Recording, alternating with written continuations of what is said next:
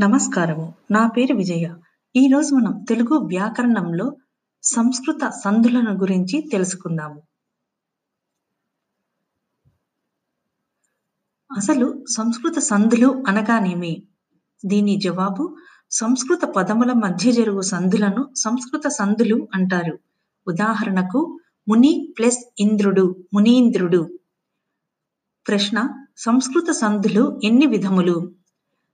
దీని జవాబు సంస్కృత సంధులు రెండు విధములు. అవి స్వర సంధులు అనగా అత్సంధులు. రెండు హల్సంధులు. స్వర సంధులు అనగానేమి? అవి ఎన్ని? జవాబు అచ్చుల మధ్య జరుగు సంధులను స్వర సంధులు అంటారు.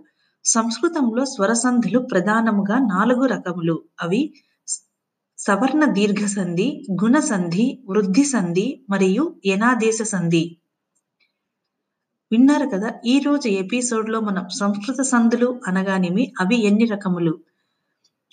మరికొన్ని తెలుగు వ్యాకరణానికి సంబంధించి ఉన్నటువంటి విశేషాలను వచ్చే ఎపిసోడ్లో మనం నేర్చుకుందాము.